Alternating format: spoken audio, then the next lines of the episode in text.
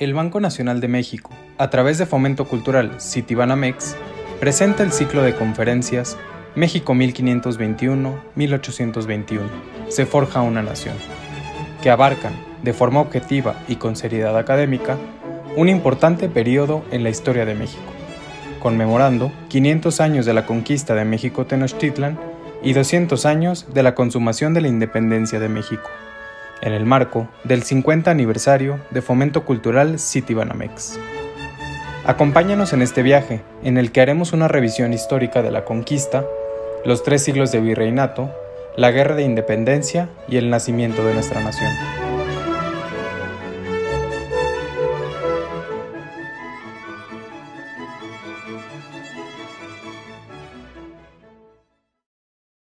Apenas trazada la Ciudad de México, Hernán Cortés, en su calidad de capitán general y gobernador, tomó para sí los espacios que a los ojos de los naturales representaban la autoridad, el gobierno, y estas eran las casas viejas y nuevas de Moctezuma. La reina Juana y su hijo Carlos reconocieron su autoridad por algunos años, después de los cuales, apoyados por sus consejos, determinaron sustituirle en el gobierno del reino por un conjunto de letrados y juristas, hijos d'Algo, que integraron la primera audiencia. Con ello, la monarquía española aseguró su dominio sobre el primer reino fundado allende del Atlántico, que habría de servir décadas más tarde de modelo en la configuración del reino del Perú. El doctor Antonio Rubial explica la concepción y desarrollo del modo de ser político de Nueva España durante su primer siglo, tiempo en el que la fragilidad de Carlos I de España y quinto emperador del Sacro Imperio Romano Germánico es evidente ante la amenaza que representa en sus fronteras el imperio turco y al interior de sus reinos la resistencia a su impronta en el gobierno por las ciudades en Castilla y en Aragón. Además de lo que el investigador afirma, hay que tener presente que el joven Carlos compartió el gobierno de los reinos en la península ibérica, así como del recién fundado reino americano con su madre Juana, quien falleció hasta 1555. El siglo XVI en Nueva España, caracterizado por las muchas y variadas experiencias de exploración, conquista y población, fue también un periodo de innovación en materia de gobierno.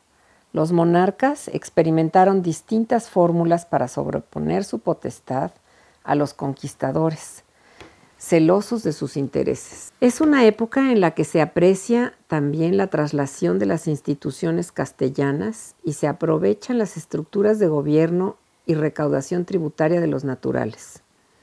El sistema de encomienda, el reparto de la mano de obra de los indios, la reducción de estos en pueblos y entre esto otras cosas. Los años convulsos de gobierno de la primera audiencia y los de pacificación y construcción del nuevo orden por la segunda audiencia culminaron con la figura del virrey como la opción definitiva para el gobierno de la Nueva España. Esto al tiempo que Carlos V fortaleció su erario con los metales americanos y mostró ya su fortaleza y preeminencia sobre los otros reinos europeos. Con sus armas en la mano dirigía sus ejércitos para evitar la fractura de su imperio como efecto de las tesis de Lutero y también demandaba al sumo pontífice la organización de un concilio en busca de la reconciliación y restauración de la unidad en la fe católica. Carlos I y su sucesor, Felipe II, eligieron como virreyes a miembros de la nobleza distinguidos por su lealtad, hombres letrados y con experiencia de gobierno y con las armas. Es extraordinaria la figura de Antonio de Mendoza, como también la de Luis de Velasco, padre e hijo, Martín Enríquez de Almanza, entre otros. Fueron estos quienes con sus ejemplares gestiones contribuyeron a consolidar el reino de Nueva España. Se trató de la edificación de un reino con un territorio pródigo con población autóctona, heterogénea y numerosa no obstante haber sido diezmada por constantes epidemias. Además también con una sociedad mestiza y multicultural inmersa en los valores que incentivó la renovación de la fe católica. Habría que añadir que entre los virreyes y los habitantes del reino mediaron los alcaldes mayores y regidores, representantes de la autoridad real en las jurisdicciones. Además de lo que afirma el doctor sobre las instituciones para el gobierno, creo que se puede agregar que este primer reino en América, en 1542, es modelo, como ya lo indicamos, para la fundación del Reino de Perú. Y avanzado el siglo, una vez realizada con éxito la identificación de la corriente del Kuroshibo que permitió el tornaviaje de Manila a Acapulco, se funda la ciudad de Manila en el año de 1571 y en 1574 la Capitanía General de Filipinas, dependiente de la Nueva España. Con ello, el primer reino americano se convierte en el puntal americano de la temprana globalización. A continuación, Antonio Rubial, con la sensibilidad y el conocimiento que lo caracterizan, nos expondrá este fantástico proceso de desarrollo del nacimiento del reino de la Nueva España. Muchas gracias. Antonio Rubial García es licenciado y doctor en Historia por la Universidad Nacional Autónoma de México y doctor en Filosofía y Letras por la Universidad de Sevilla, España. Es profesor e investigador titular de la Facultad de Filosofía y Letras de la Universidad Nacional Autónoma de México, institución en la que también es director del Seminario Interdisciplinario de Estudios Medievales y miembro del Seminario de Historia de la Iglesia. Sus líneas de investigación son la sociedad y la cultura en la Nueva España y en la Edad Media Europea, con un especial enfoque hacia las instituciones eclesiásticas y la religiosidad cristiana, temas sobre los que ha escrito numerosos libros entre ellos la evangelización de Mesoamérica, el cristianismo en Nueva España, catequesis, fiesta, milagros y represión, y el paraíso de los elegidos. Ha incursionado en la novela histórica y se ha distinguido por sus trabajos de alta divulgación relacionados con la historia de la vida cotidiana en México. Recibió el Premio Universidad Nacional 2008 en el área de investigación en humanidades y es miembro de número de la Academia Mexicana de la Historia desde 2010. Además, es miembro de la Sociedad Mexicana para el Estudio de las Religiones. Es miembro emérito del Sistema Nacional de Investigadores y en 2021 fue nombrado profesor emérito por la Universidad Nacional Autónoma de México.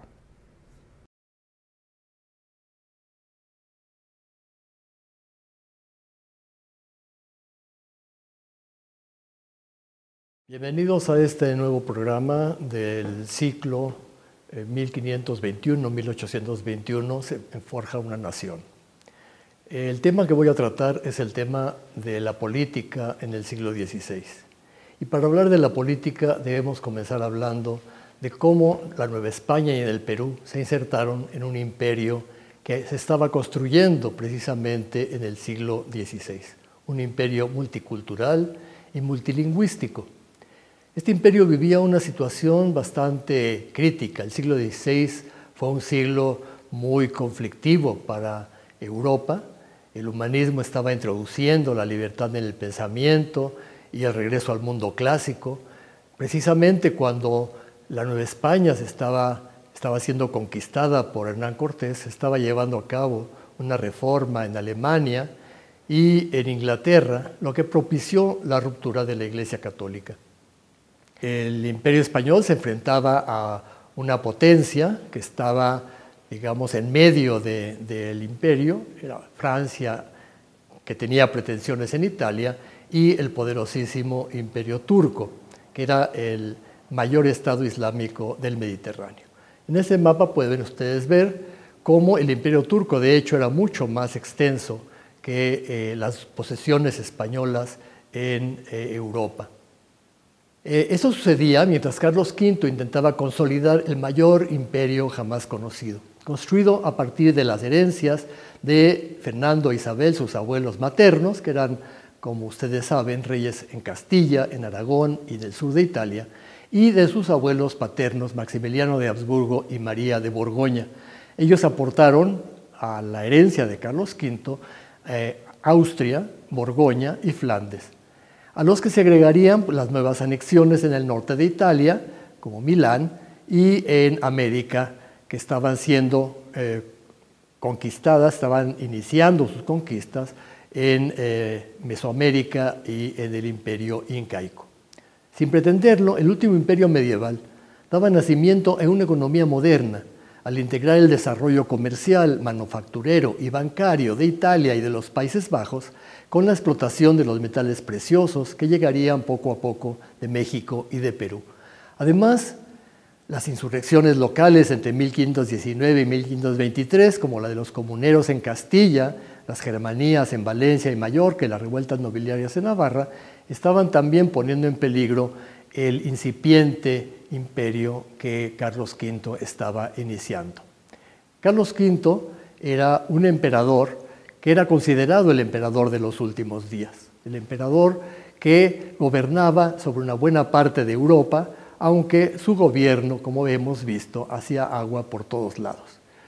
Tienen aquí en este mapa eh, las posesiones españolas de Carlos V, Castilla, Aragón, las posesiones de Aragón en el sur de Italia y eh, a pesar del pomposo título de emperador de Alemania, de hecho Carlos V dominaba sobre un territorio muy escaso. Alemania era un territorio profundamente dividido y esta división había sido provocada en parte por la reforma luterana. Carlos V eh, para organizar este imperio, comenzó a generar consejos. ¿no? El imperio era un conglomerado de reinos, este conglomerado de reinos tenía cada uno de ellos sus propias aristocracias y sus propias eh, realidades políticas y culturales. Y eh, Carlos V lo que intentó fue, para organizar este imperio, crear consejos. ¿no? Había consejos de, por reinos, ¿no? Eh, consejos que estaban relacionados con el territorio, como el Consejo de Castilla, el de Aragón, el Consejo de Italia, y en 1519, cuando Cortés estaba llegando a las playas de Veracruz, se creó el Consejo de Indias. Junto con esos consejos estaban otros consejos particulares, como el de guerra, el Consejo de Estado, eh, el, el Consejo de la Inquisición, el Consejo de Cruzada y el Consejo de Hacienda. Estos consejos funcionaban con eh, teólogos y juristas. Estos consejos tenían una nobleza togada, una nobleza culta, letrada, y es importante la presencia de teólogos porque hay todo un tema moral en la expansión territorial. El emperador de los últimos días tenía la obligación de llevar el cristianismo a todos los lugares del planeta antes del fin de los tiempos, antes de que Jerusalén fuera tomada eh, por los cristianos, eh, y rescatada de las manos islámicas, y eh, por eso la teología fue un aspecto fundamental de la conformación, digamos, de la política estatal de Carlos V. Además de los consejos y de esta nobleza que participaba en los consejos, eh, fundamentalmente una nobleza que también ejercía funciones legislativas, ¿no? eran teólogos y juristas, estaba también la alta nobleza terrateniente. Castilla, que era el territorio más extenso del imperio, eh, en, Europa por supuesto, y al mismo tiempo el más consolidado, se eh, puso el centro del imperio. Eh, Carlos V comenzó a, tomar alianzas con la alta nobleza, a veces con serios conflictos, y para conformar esas alianzas necesitó entregarle a la nobleza una serie de privilegios, entre otros los virreinatos. En todo el imperio, eh, Estado español tenía virreyes que eran los representantes del rey en los diferentes territorios. Había un virreinato en, eh, Nápoles, en Sicilia, otro en Cerdeña, había un virreinato en Aragón, en Cataluña, y por supuesto los dos virreinatos americanos en Nueva España y Perú. Entonces los virreyes pertenecían a esta alta nobleza que tenía lazos clientelares y que por supuesto se llevaba a América a todos sus parientes y a toda la, gente cercana para darles puestos, mientras que los teólogos y juristas funcionaban en los consejos. Vamos a ver cómo estas dos autoridades, los consejos por un lado y los virreyes por el otro, tuvieron conflictos entre sí por eh, el tema del control del territorio, sobre todo en Nueva España. Un tercer elemento eran las ciudades. Las ciudades estaban formadas por los ayuntamientos en donde la baja nobleza estaba representada. De hecho, las ciudades eran el principal apoyo de los reyes y gracias a las ciudades el monarca pudo gobernar más o menos de forma, eh, digamos, amigable estos territorios. En América fueron fundamentales para la creación de la imposición del sistema español. Y por supuesto, todo imperio funciona con dinero y Carlos V necesitaba mucho dinero y ese dinero se lo prestaban los mercaderes y los prestamistas. Los, los, mercaderes eran los principales aportadores de impuestos y los prestamistas, básicamente de origen alemán, de la familia Fuca y de la familia de los Habsburgo, prestaban dinero pero con altísimos intereses. Carlos V estaba en continuas guerras, estaba endeudado hasta el cuello y, pues, por supuesto, mucha de la riqueza que salió de América fue para pagar los intereses a estos prestamistas. Y un último sector fundamental para entender el proceso de consolidación de este imperio fue la iglesia. ¿no? La iglesia que a partir de los obispos apoyaba al emperador y para eh, tener un mayor control sobre la iglesia, ya los reyes católicos, sus, abuelos, habían conseguido del Papa Alejandro VI lo que se conoce como el regio patronato. El regio patronato era la posibilidad que tenía el rey de España para nombrar a los obispos únicamente con una autorización final del Papa, la erección, por ejemplo, de templos, conventos, hospitales, hospicios, todas las obras de la iglesia que debían recibir una aprobación por parte de la corona, que, eran importantísimos para el manejo de la iglesia y que solamente podían pasar a América o a los territorios del imperio con autorización del rey.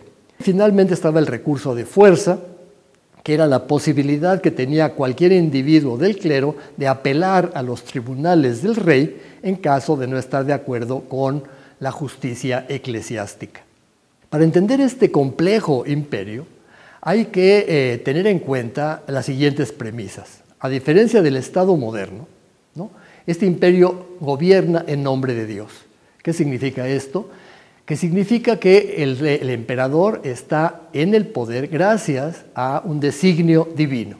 Y ese designio divino está relacionado con el patrimonialismo, es decir, el eh, cargo imperial, el cargo monárquico, es heredado como un patrimonio familiar. No importa quién esté en el trono, el que está en el trono es hijo de un rey legítimo. Es hijo legítimo de un rey legítimo y esto hace que las dinastías continúen. El rey puede tener una actuación eh, bastante mediocre eh, y sin embargo eh, el estar en ese puesto es por autoridad, por autorización de Dios mismo. Esto implica que el rey puede otorgar mercedes, vender cargos y delegar funciones en nombre de Dios. Entre las funciones más importantes está la administración de justicia. Es decir, administrar justicia es una actividad divina porque Dios administró justicia en el primer juicio, el juicio de Adán y Eva, y en el último juicio, el juicio final. Entonces el rey está cumpliendo funciones de justicia. Y la justicia se aplica ante todos sus súbditos, y por supuesto en especial ante las fuerzas económicas del reino. Las fuerzas económicas están formadas por la iglesia, la nobleza y los mercaderes. Y tiene la obligación de proteger a los débiles, proteger a sus súbditos menos favorecidos. Y la justicia precisamente implica esto, dar a cada quien lo que le corresponde. Y la justicia se da a partir de otro de los grandes premisas, que es el pactismo. El rey tiene que continuamente pactar con las fuerzas sociales para gobernar. No puede gobernar de una forma autocrática porque debe respetar el pacto social. Y ese pacto social está muy relacionado con el clientelismo, es decir, con los vínculos sociales de dependencia y de colaboración.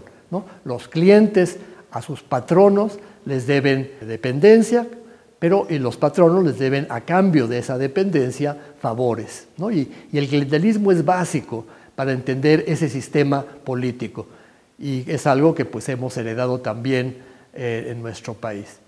Y el poder finalmente no se puede ver, no puede manifestarse, sino a través de la representación. Es decir, el poder se debe materializar y se materializa por medio de palacios, de vestiduras, de fiestas ostentosas, donde el rey aparece en público como la máxima autoridad y donde no está el rey, entonces se hacen fiestas en honor del rey. Cuando un rey muere, cuando un rey se, se, casa, cuando nace un nuevo rey, todo esto se celebra en los, en los reinos del imperio de una forma que todo el mundo pueda asistir a esta representación de la monarquía.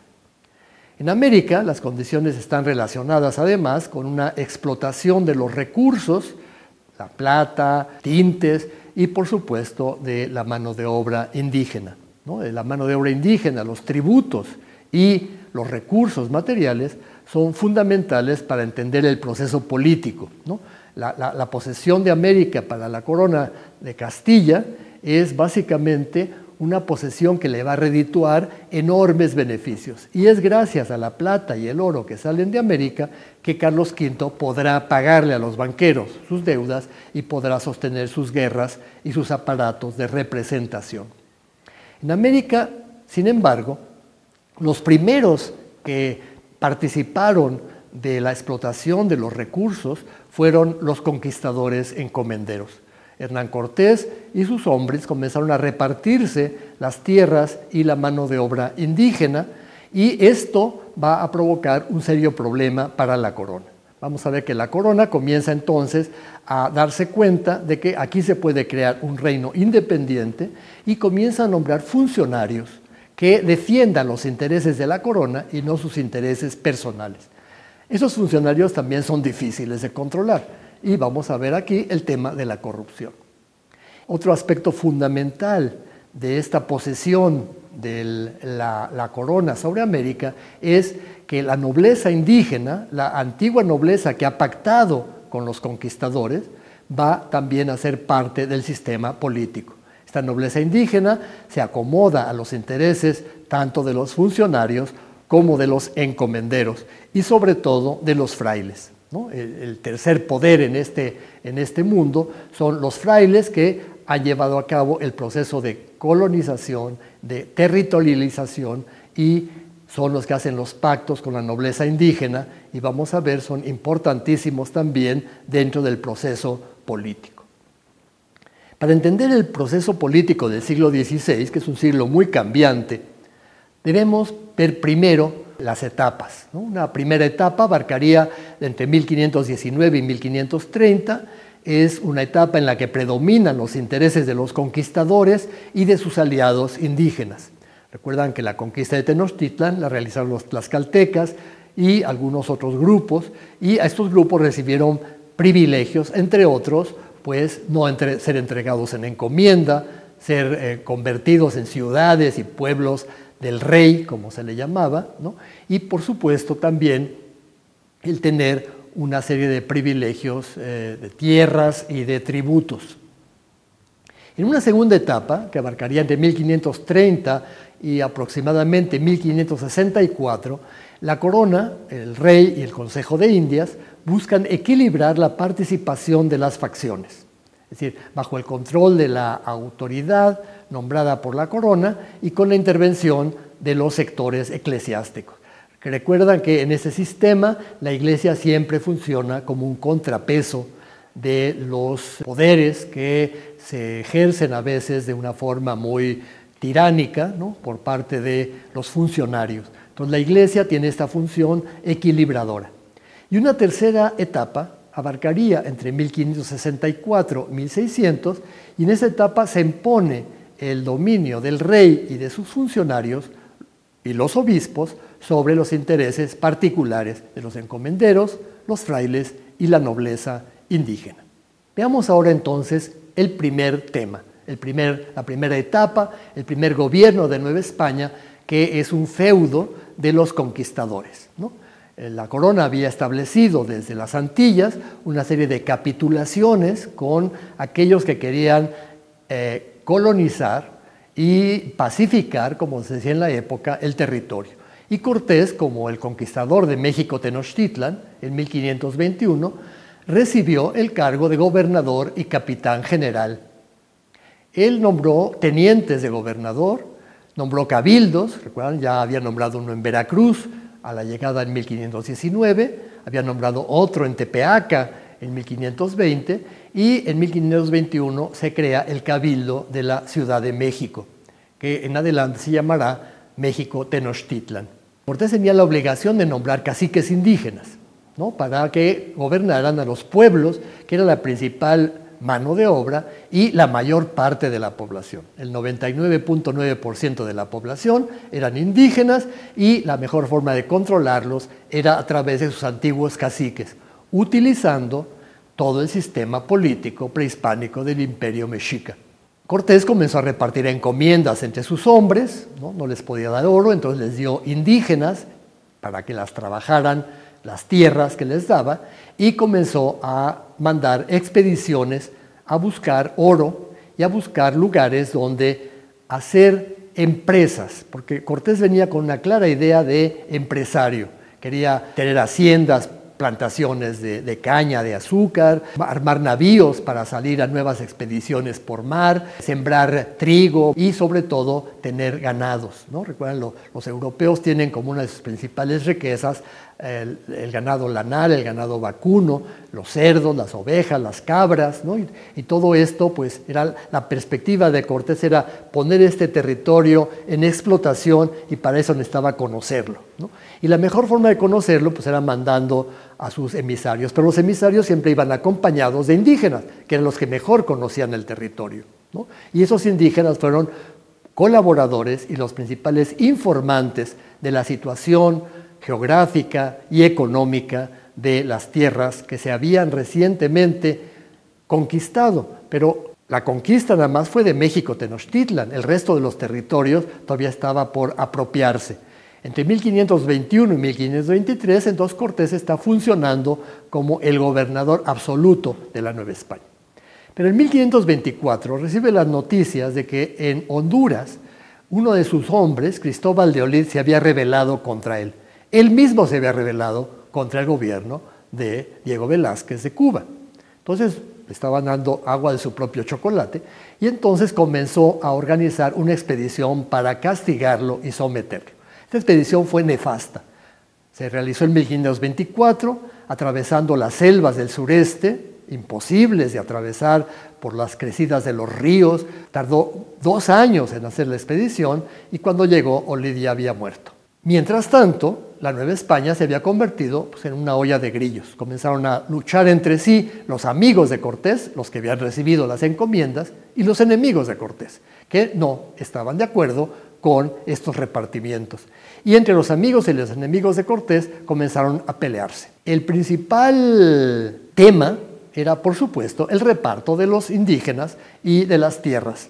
Comenzaron a buscarse yacimientos de plata, todos los españoles querían tener riqueza instantánea y eh, comenzaron a buscarse algunos yacimientos de, oro también. Y en la corona, en este momento, se dio cuenta de que este, esta situación caótica solo se podía lograr mandando funcionarios. Y mandó cuatro funcionarios reales, un tesorero, un contador, un factor y un veedor.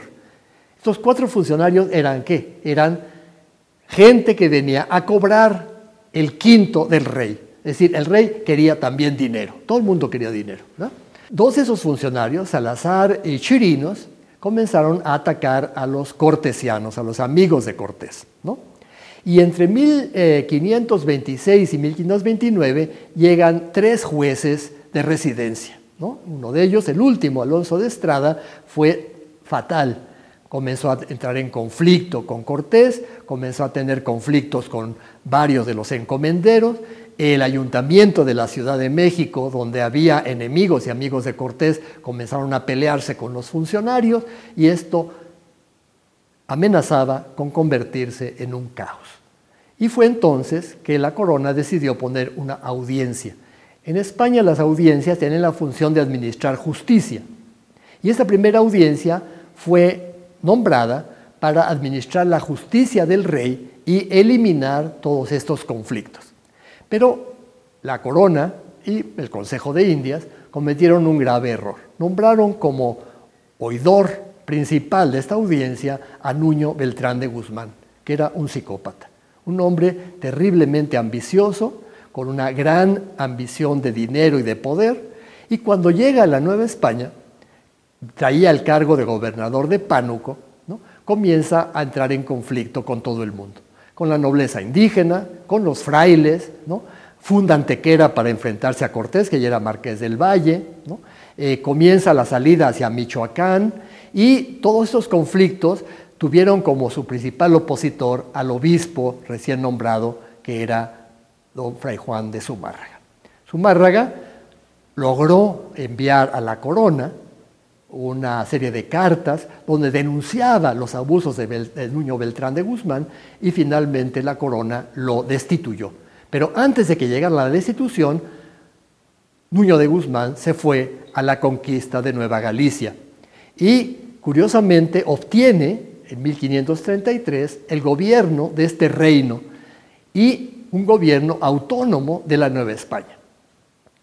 En la siguiente vamos a ver cómo este, este territorio, que, que se llama la Nueva España, va a estar conformando en una segunda etapa con un nuevo tipo de gobierno. La segunda etapa del gobierno de la Nueva España comienza con la segunda audiencia. A partir de la nefasta primera audiencia, eh, la corona decidió nombrar como miembros de la segunda audiencia a hombres de iglesia. Eh, Fray Sebastián Ramírez de Fuenleal, que había sido obispo de Santo Domingo, y un jurista llamado Vasco de Quiroga. estos miembros de la iglesia tenían como función restablecer el orden y restaurar los abusos cometidos contra los indios de la primera audiencia. Se tomaron informaciones sobre su actuación, Nuño de Guzmán ya se había ido a Nueva Galicia, y eh, tienen como función también crear ciudades sin encomenderos, un poco una utopía necesaria fundamentalmente para eh, generar un gobierno más cercano al el proyecto de la iglesia, que era crear aquí comunidades cristianas bajo el gobierno del rey, de los frailes y de los obispos. Y estas, estas ciudades utópicas fueron Puebla y Páscuaro. ¿no? Puebla se fundó en 1532, 33, ¿no? después de una inundación, se refundó, y Páscuaro se funda en Michoacán. Estas dos ciudades van a ser importantísimas porque Páscuaro, por ejemplo, se convirtió en, el, en la capital del obispo eh, Vasco de Quiroga cuando en 1535, al terminar el gobierno de la segunda audiencia, Vasco de Quiroga se convirtió en el obispo de Michoacán. También en esta época se fundan la mayor parte de las diócesis porque los obispos para la corona eran los funcionarios idóneos para controlar tanto a los encomenderos como a los funcionarios de la corona. Preparar las bases además para establecer un nuevo un virreinato en esta zona como existían en eh, Italia y en Aragón, en Cataluña, y en 1535 la segunda audiencia es desplazada cuando llega el primer virrey don Antonio de Mendoza. ¿no? Se nombra una nueva audiencia y mientras tanto sigue gobernando como obispo Fray Juan de Zumárraga. ¿no? Se nombran otros obispos, un obispo para Tlaxcala, que se convirtió en la capital de este obispado, el obispo de Michoacán, Vasco de Quiroga, otro obispo para Oaxaca, ¿no? que eran los principales territorios ya sometidos. El virrey tenía varias funciones. Traía entre sus funciones aplicar los mandatos enviados por el rey de manera discrecional, emitir ordenanzas, instrucciones en materias diversas, fundar pueblos y ciudades, otorgar mercedes, licencias en materia de tierras, minas, tributos y trabajo, despachar instrucciones para las autoridades subordinadas, confirmar elecciones municipales, coordinar obras públicas, el abasto de víveres, nombrar corregidores para los españoles y gobernadores para los indios. Por supuesto, una de las principales funciones era administrar justicia y ayudar a la evangelización. Por eso, los virreyes encontraron en los frailes sus principales apoyos. También debían organizar expediciones, eh, para explorar y pacificar y presidir la audiencia y los tribunales. Este primer virrey, eh, don Antonio de Mendoza, gobernó entre 1535 y 1550. Durante su gobierno se aplicaron una serie de leyes restrictivas de la encomienda, que se conocían como las leyes nuevas. Estas leyes que se emitieron gracias a la labor de Fray Bartolomé de las Casas, eh, limitaban el poder de los encomenderos sobre los indios, limitaban el pago de tributos, limitaban, por supuesto, también las horas de trabajo que debían rendir los indígenas a los encomenderos, y este virrey, que había vivido en Granada en, su juventud, estaba muy acostumbrado a estas sociedades pluriétnicas, pues en Granada convivían con los musulmanes. Aquí los indígenas fueron un factor importante en la política del virrey Mendoza, él apoyado por los frailes y por los gobernadores indígenas, eh, dictó leyes muy favorables a los indios y además mandó expediciones, sobre todo al norte, las expediciones que, vamos a ver, estaban buscando nuevos territorios como las ciudades de Oro y Plata, estas ciudades que se suponía estaban más allá de las fronteras de los chichimecas hacia el sureste. ¿no? El sureste, eh, Yucatán y Guatemala, pues eran territorios que también estaban, digamos, eh, como en la perspectiva de la, expansión territorial del de, eh, virreinato. aplaca algunas rebeliones en 1500, 1540-41, una terrible rebelión en la zona chichimeca, ocasionada por los abusos de Nuño de Guzmán, que ya había esclavizado pueblos y había saqueado comunidades, pues eh, provocó esta, esta situación tan, tan terrible de Nuño de Guzmán, eh, una rebelión eh, indígena muy violenta. Esta rebelión incluso destruyó la primera fundación de Guadalajara, que se pasó mucho más al sur, y esta rebelión, conocida como la rebelión del Mistón, fue aplacada por el virrey Mendoza con un grupo de militares, entre ellos estaba Pedro de Alvarado, que había sido gobernador de Guatemala, y por supuesto un importantísimo contingente indígena. Recuerdan que todas estas conquistas los hicieron los indígenas, dirigidos por un pequeño grupo español.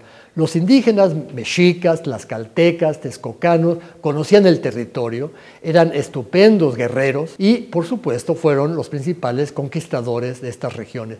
Y muchos de ellos se quedaron en esas regiones para colonizar. Además, Mendoza autorizó la fundación y traza de pueblos y ciudades. Por ejemplo, en Michoacán se dio cuenta de que el principal gobernador de Michoacán era Vasco de Quiroga. Y entonces funda una ciudad frente a Pátzcuaro, que fue Valladolid, la actual Morelia, para contrarrestar el poder de Vasco de Quiroga. Su actuación fue tan buena que la corona lo envió como virrey del Perú en 1550. ¿no? Solo gobernó dos años porque murió en el Perú.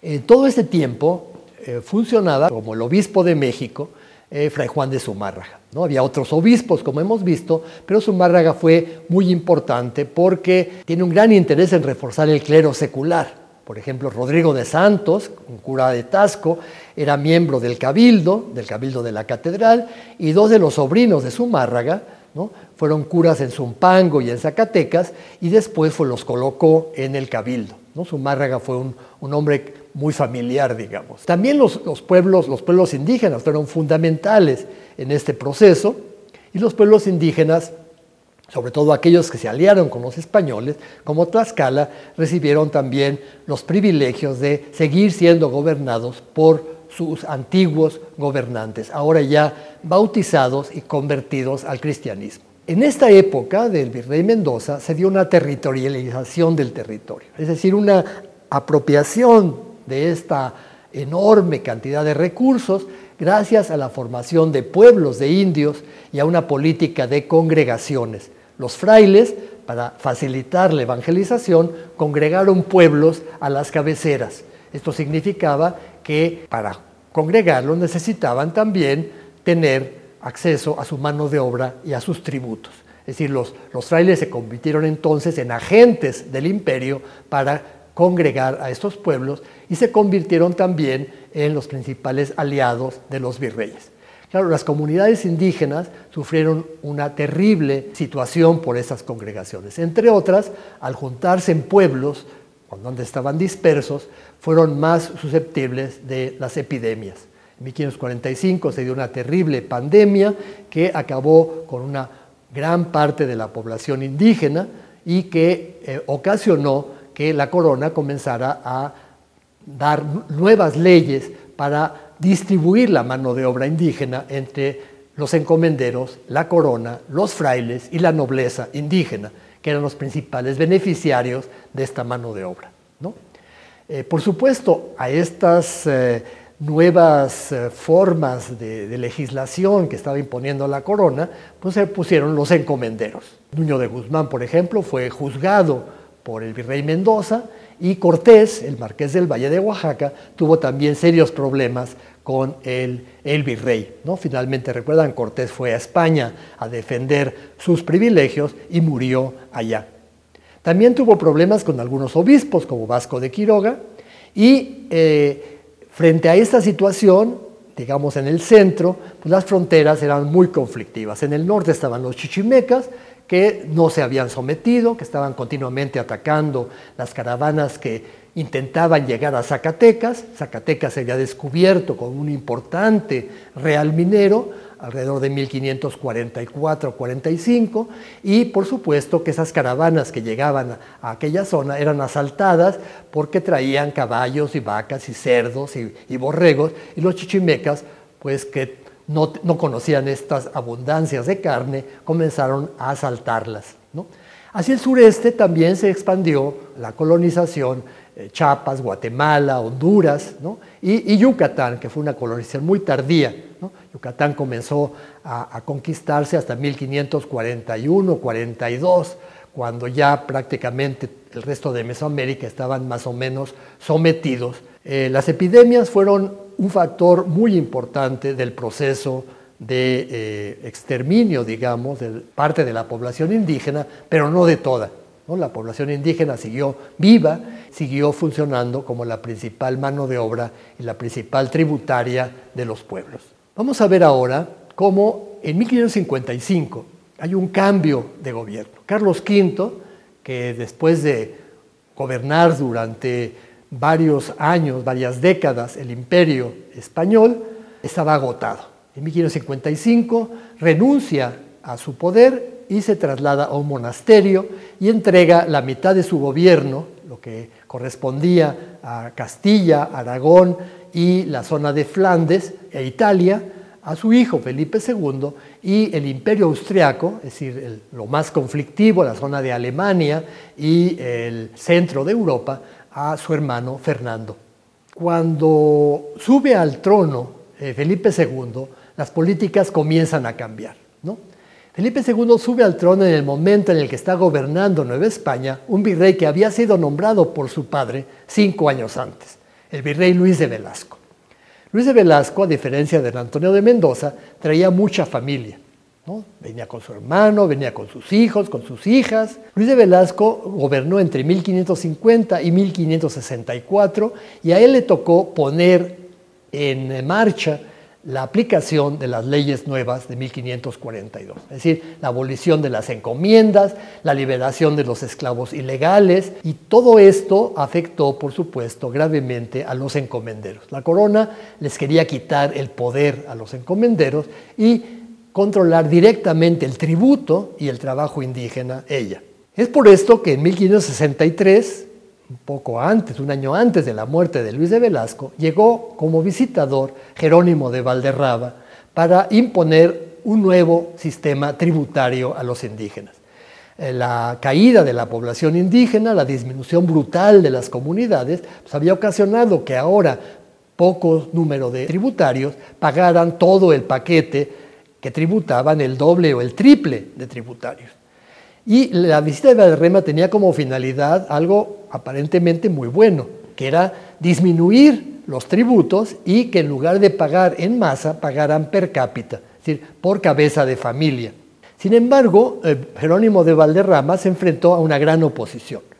Oposición por parte de los encomenderos, Oposición por parte de la nobleza indígena, que era la encargada de cobrar los tributos y que sacaba una buena tajada, y por supuesto oposición de las comunidades que ya estaban hartas de tributar a cambio de nada. También Luis de Velasco hizo eh, una serie de fundaciones en el Bajío.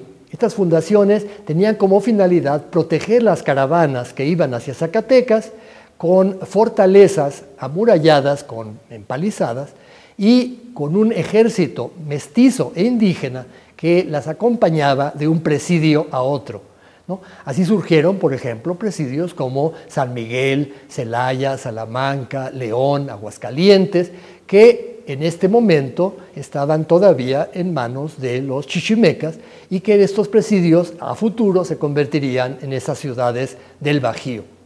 Para estos presidios también comenzaron a fundarse algunas misiones y eh, los frailes franciscanos fueron fundamentales también en esta apropiación del territorio de la Chichimeca. También don Luis de Velasco envió expediciones a la Florida, una expedición muy fallida, y una expedición a las Islas Filipinas, una expedición que encabezaban Legazpi y un padre agustino llamado Fray Andrés de Urdaneta, y que logró regresar a través de la corriente de Curashivo a Nueva España. Fue la primera vez que se podía regresar desde Asia hacia América y a partir de este tornaviaje, Nueva España se convirtió en un territorio fundamental del gobierno global. El virrey Velasco tenía muy buenas intenciones, pero también tenía una familia muy ambiciosa. Al mismo tiempo que estaba realizando todas estas obras, había beneficiado a algunas familias criollas con las que emparentó a su descendencia. A su hija Ana la desposó con el poderoso minero Diego de Ibarra, tío del gobernador de Nueva Vizcaya. Luis de Velasco y Castilla, su hijo, lo casó con María de Ircio, sobrina del virrey Mendoza, y emparentada con el clan Cervantes Andrada Villanueva, que eran familias que comenzaban a controlar el cabildo de la Ciudad de México, y a la que pertenecía Beatriz de Andrada, que era esposa de Francisco de Velasco, el hermano del virrey. Como ven ustedes, este nuevo sector está apropiándose de lo que los encomenderos habían dejado, tanto de las tierras como del trabajo indígena, que ahora se convierte en un trabajo asalariado, y poco a poco estas familias comenzaron a controlar el territorio.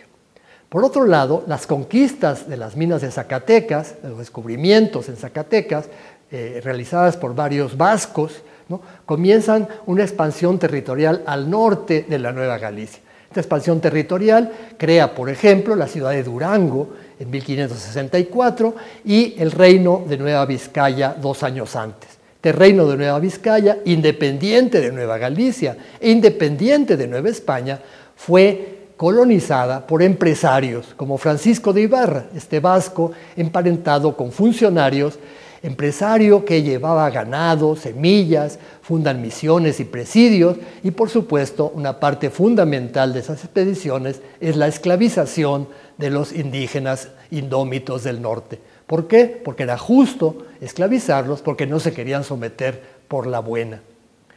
También en este momento, en este momento de tránsito, se crea la audiencia de Guadalajara y la audiencia de Guatemala, los dos extremos del territorio para gobernar estos reinos que comienzan a ser prácticamente autónomos, la Capitanía General de Guatemala y el Reino de Nueva Galicia y de Nueva Vizcaya. El arzobispo que gobernaba en este momento eh, en la capital del virreinato era un eh, fraile dominico, natural de Granada, llamado eh, Fray Alonso de Montúfar. Él gobernó la diócesis entre 1551 y 1569. Organiza los dos primeros concilios provinciales, 1555 y 1565. Tiene muchos problemas con los frailes, porque los frailes no quieren someterse a los obispos. Nombra curas para algunas parroquias como los Reales de Minas. ¿no? Tasco se convierte en un importantísimo centro minero en esta época, va a ser uno de los principales apoyos de los ayuntamientos y de los gobiernos, digamos, de los virreyes. Eh, aprovecha esta etapa de conflicto para, eh, digamos, lograr que los frailes eh, pues, se pongan en peligro porque los frailes tenían prácticamente todo el control de las comunidades indígenas, el obispo Montúfar pretendía dominarlos. La tercera y última etapa del siglo XVI fue una etapa fundamental porque Felipe II refuerza sus dominios sobre América para sostener sus guerras en Europa contra Inglaterra y Holanda que trataba de independizarse y contra el imperio turco que vence en la batalla de Lepanto en 1571.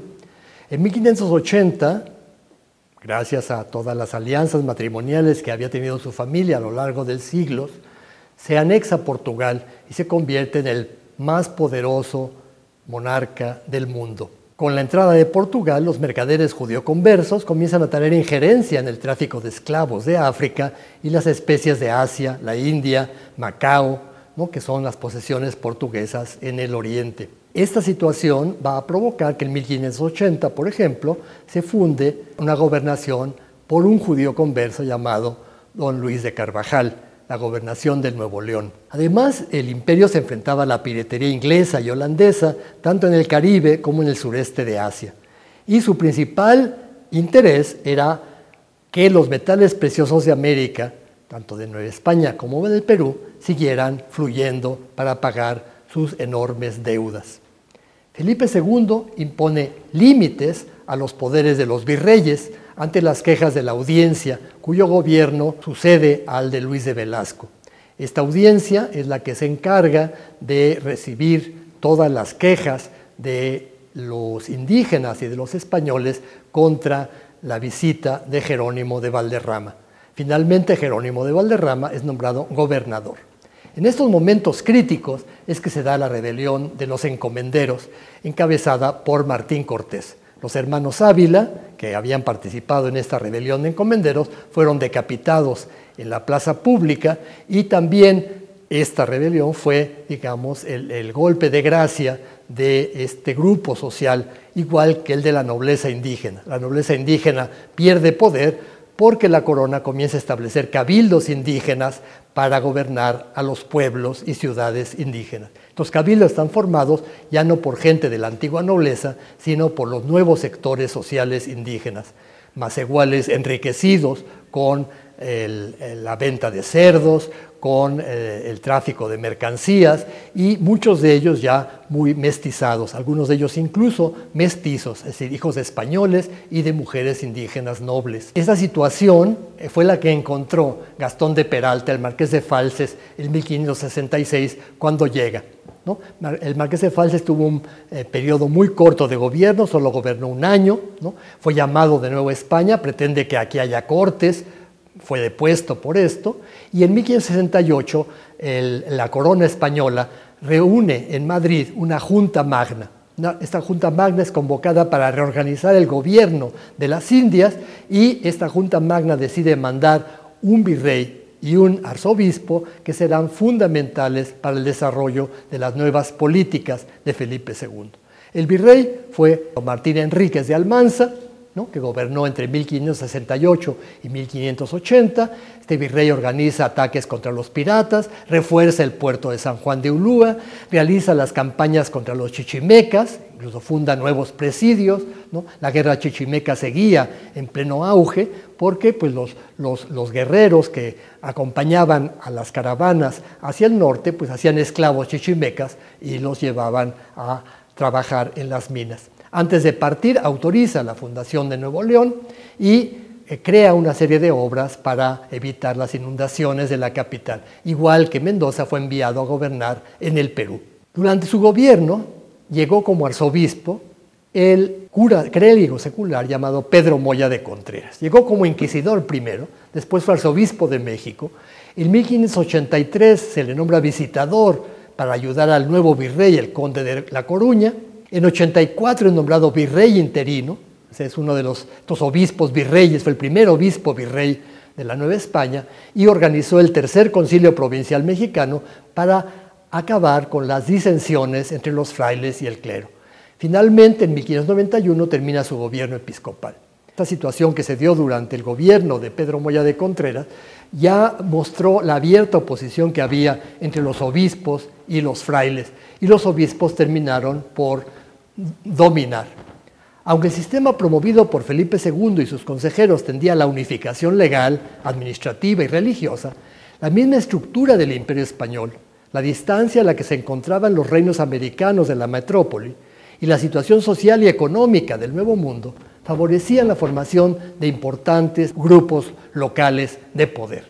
Con todo, a partir de la segunda mitad del siglo XVI, se pusieron las bases para la unificación política y administrativa del territorio y se implantó sobre ella una legislación uniforme, mientras se seguían conquistando los reinos del norte.